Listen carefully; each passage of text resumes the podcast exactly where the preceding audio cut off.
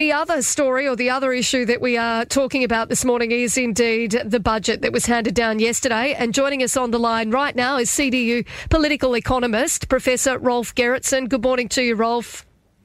G'day, so how are you, Katie? Very well, thank you. Uh, Rolf, I know it was an, an interesting day yesterday with that budget handed down, mate. Have you ever heard a budget handed down and a resignation at the end of it? Uh, no, and I'm very old. I mean, I was around when Methuselah was a boy, so I, I would remember it if it had happened before.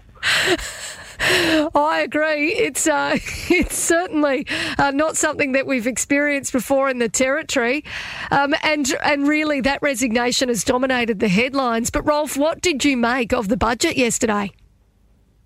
Well, um, I was very surprised by the budget, uh, and if you allow me to just get pompous and academic for a second, Mm. in political science there is a theory called the budget electoral cycle. And that says that a government gets elected, and then in the first budget, it it meets all its promises.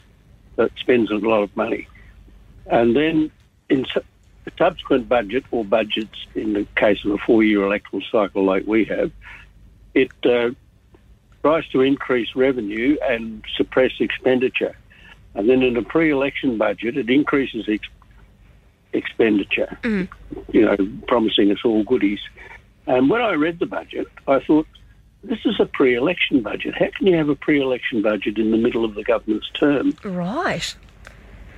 And uh, because you see, it had lots of expenditure increases, uh, and also the forecast of the deficit going to zero by 2026. And I thought this is a very odd budget at this stage of the electoral cycle. And then, of course, Mr. Gunner hops up and resigns. And I thought, ah, well, no, what it is, is it's a legacy budget.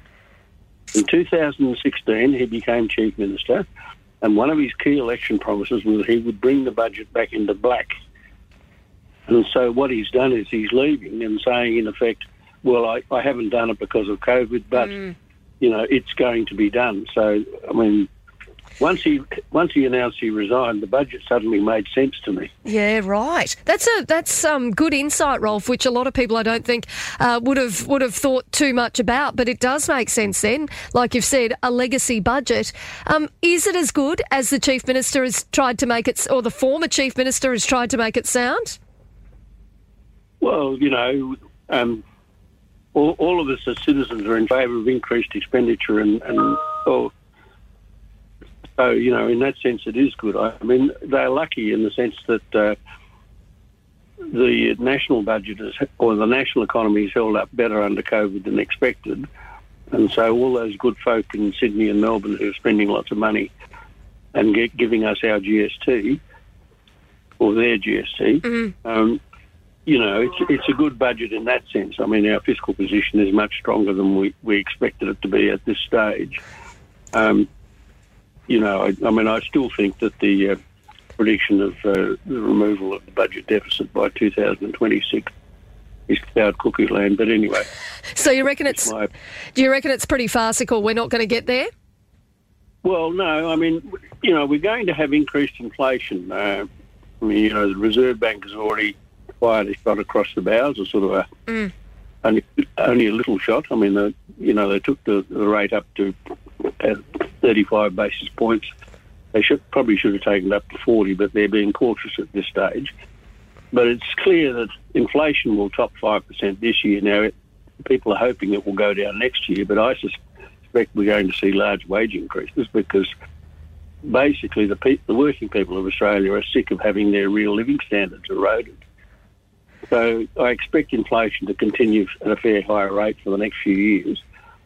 Um, now that will mean that uh, the GST revenue goes up, so that that's good for us, you know, because we get a disproportionate share of it. Yeah. But the problem is expenditure costs will go up. You see, I mean, a lot of this forward forecasting is based upon this four years of, of pay freezes for the public sector, and I don't think Yeah. the Labor Party is going to sustain that. I think they'll crack at some stage. Yep. And and Rolf, I guess that is something that you and I had spoken about last week as well, uh, with this public sector pay freeze. Um, uh, how long do you reckon they're going to be able to keep that in place? I don't think it'll see out the year. Right. That's my firm. Particularly if there's a federal Labor government and they take a case to the Fair Work Commission for more than 5% pay increase.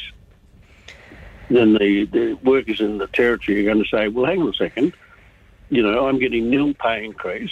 The cost of living is going up. I mean, despite the uh, Morrison government's dropping half the rebate or half the tax on, on fuel, diesel prices are rising again uh, as the uh, oil majors, uh, prof- or the oil majors and petrol station owners decide to take a bit of super profit out of this, as I predicted at the time. Um, so you know, I, I just I just think that the pr- pressure will become untenable. You have to remember, because we've got such a huge public service relative to our size, Yeah, there are 12% of the electorate in the northern suburbs. absolutely. And that's a very crucial segment of the electorate. You only need, in, in all of those, you know, because our seats are so small, you only need a couple of hundred votes to shift. And suddenly uh, you've lost a seat. So- Well, it is certainly a very interesting time. There is no doubt about that. I know you're a, a political observer, a keen political observer, Rolf. Who do you reckon's going to be Oh, the next I- chief minister? I'm, a, I'm a reluctant political observer. I don't like watching the way sausages are made. So. Um, the uh, well, you know, I hear rumours that, that the caucus is split. Yeah. but uh, I think Nicole Manison will end up chief minister. But you know, I'm usually wrong when I make these predictions. So Well, we'll- wait and see. Let's see whether we find out on Friday or not, or whether it turns into a bit of a debacle. Rolf Gerritsen, a CDU political economist, Professor Rolf Gerritsen, I should say. We really appreciate your time this morning.